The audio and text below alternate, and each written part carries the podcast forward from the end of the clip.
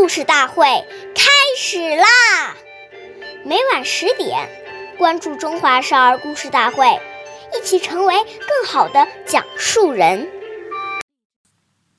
岁月易流逝，故事永流传，弘扬中华瑰宝，传承红色基因。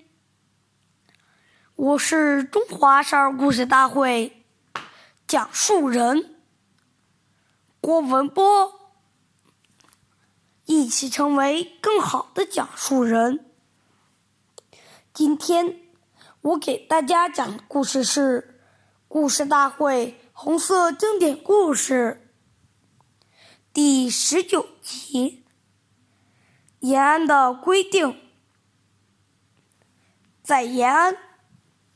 有一条不成规的规定：骑马或乘车，路遇负重的老乡，都要停下来帮助老乡。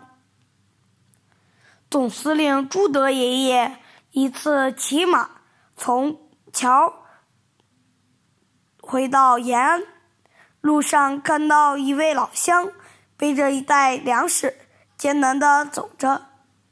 于是翻身下马，让老乡把粮食放在马背上，自己与老乡一路步行聊天，一直把粮食送在老乡家里。当老乡得知是朱德总司令的战马帮他驮了粮食，感动的说不出话来。谢谢大家的收听。关注中华少儿故事大会，一起成为更好的讲述人。我们下期节目再见。